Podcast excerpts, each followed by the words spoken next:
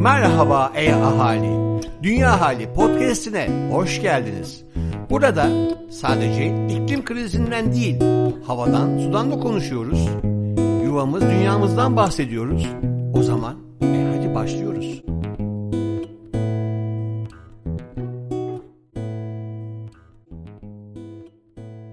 Dünyahali'nden herkese merhaba, ben Burak.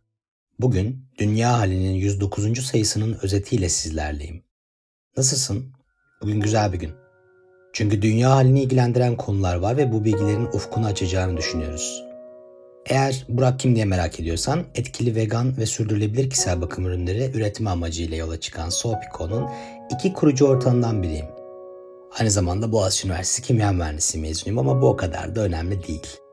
Çağdaş Fatırlıoğlu tarafından düzenlenen iklim haberlerinde bu haftaki konumuz, geçtiğimiz günlerde 50.si kutlanan Dünya Çevre Günü. Dünyanın dört bir yanındaki bireyler, topluluklar, sivil toplum, işletmeler ve hükümetler 5 Haziran Dünya Çevre Günü'nü plastik kirliliğine yönelik çözümlere odaklanarak kutladı. Bu yılki Dünya Çevre Günü'nde plastik kirliliğine yönelik çözümlere odaklanılması zamanlama açısından da özellikle önemli. Çünkü Fransa'da plastik kirliliğinin sona erdirilmesine yönelik küresel bir anlaşmaya ilişkin müzakerelerin 2. turu kısa bir süre önce tamamlandı. 2023 yılı 1972 yılında Birleşmiş Milletler Genel Kurulu tarafından kabul edilen Dünya Çevre Günü'nün 50. yıl dönümü. Geçtiğimiz 50 yıl boyunca Birleşmiş Milletler Çevre Programı'nın dümende olduğu bu gün, çevreye erişim için en büyük küresel platformlardan biri haline geldi.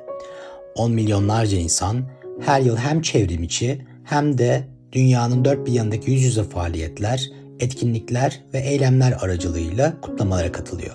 Birleşmiş Milletler Genel Sekreteri Antonio Guterres, Dünya Çevre Günü mesajında "Plastik fosil yakıtlardan ne kadar çok plastik üretirsek o kadar çok fosil yakıt yakarız ve iklim krizini daha da kötüleştiririz. Ama çözümlerimiz var.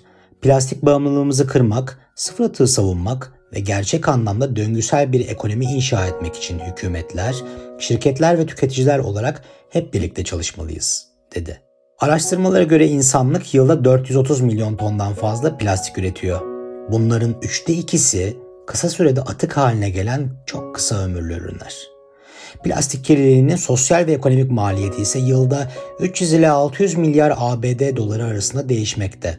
Yakın tarihli bir Birleşmiş Milletler Çevre Programı raporu olan "Musluğu Kapatma" yani "Turning Off the Tap" adlı rapora göre ülkeler ve şirketler mevcut teknolojileri kullanarak derin politika ve pazar değişiklikleri yaparsa plastik kirliliği 2040 yılına kadar %80 oranında azaltılabilir. Birleşmiş Milletler Çevre Programı İcra Direktörü Inger Anderson, plastikleri ve onları içeren ürünleri nasıl ürettiğimizi, kullandığımızı, geri kazandığımız ve imha ettiğimizi yeniden tasarlamamız gerektiğinin altını çizdi. Gezegenin sağlığı için, sağlığımız için, refahımız için plastik kirliliğine son vermemiz gerek. Sıradaki bölümde ise bu sayı için benim kaleme aldığım ve Güzelliğin Görünmeyen Tarafı adlı köşe yazısını aktaracağım. Kendi yazıma başlamadan önce size bir soru sormak istiyorum. Sizce kişisel bakım sektörü dünyayı nasıl etkiliyor? İsterseniz siz bu konuda düşüne durun. Ben de size özellikle bu konu hakkında sektörden bazı bilgiler vereyim. Pink Floyd'un 8. albümü The Dark Side of the Moon, 1970'te piyasaya çıktığında müzik piyasalarını alt üst eden bir etkisi oldu. İnsanlar bu albümü satın alabilmek için kuyruklara girdiler ve her şarkıyı tekrar tekrar dinlediler. Roger Waters'ın sözlerini yazdığı, 45 milyondan fazla satan ve 740 hafta boyunca listelerde kalan ve albüme ismini veren bu şarkı size ne ifade ediyor? The Dark Side of the Moon yani ayın karanlık yüzü. Birçok çeviride aslında ayın uzak yüzü olarak da yer alan bu ifade aslında insanlığa bir şey öğretti. Görünmeyeni yok saymak. Peki gerçekten böyle mi? Görünmeyen yok mu ya da görünmeyen yok sayılabilir mi? Gündelik hayatta bize fayda sağlaması amacıyla kullandığımız çoğu şeyin güzel tarafına odaklanıyoruz. Bu bizim aslında pragmatist duygularla yaptığımız tercihlerden biri. Gerçekten bütünsel yaklaşımda her şey o kadar güzel mi? Bugün size kişisel bakımın uzak yani karanlık yüzünü anlatacağım. Güzel gözükme amacıyla bugün kullandığımız çoğu ürünü alırken yarattığı kişisel faydaya odaklanarak alıyoruz. Bu fayda, etki, görünüm, sosyal kredibilite ve özellikle zenginlik olarak karşımıza çıkıyor. En önemlisi de bu ürünü kullanıyor ve sonrasında atıyoruz. Peki gerçekten nereye atıyoruz? Plastic Pollution Coalition'ın belirttiğine göre kozmetik ve kişisel bakım endüstrisi her yıl 120 milyar adetten fazla plastik atığı çıkarıyor. Çıkan bu atık, toplama veya geri dönüşüm tesislerine çoğu zaman gönderilemiyor. En büyük sebepler kontaminasyon ve plastiğin tipi. Kişisel bakım ve kozmetik ürünlerindeki tek sorun plastik ambalaj kirliliği de değil, tüm bu ürünlerin ambalajları dışında başka çok büyük bir sorun daha var. İçerik listesi. Yani kozmetik ürünün karanlık yüzü. Çoğu zaman çok küçük yazı boyutlarıyla gördüğümüz bu taraf, içerik listeleri hakkında herhangi bir bilgimiz olmadığı için bizlere çok da önemli gözükmüyor. Ya da bu tarafı görmezden gelmek istiyoruz diyebiliriz. Maalesef durum görmezden gelemeyeceğimiz kadar vahim. Kişisel bakım ve kozmetik endüstrilerinde kullanılan hammaddelerin çoğunluğu hala eski nesil. Hammaddelerin çoğunluğu doğada çözünmüyor, hatta mikroplastik içeriyor.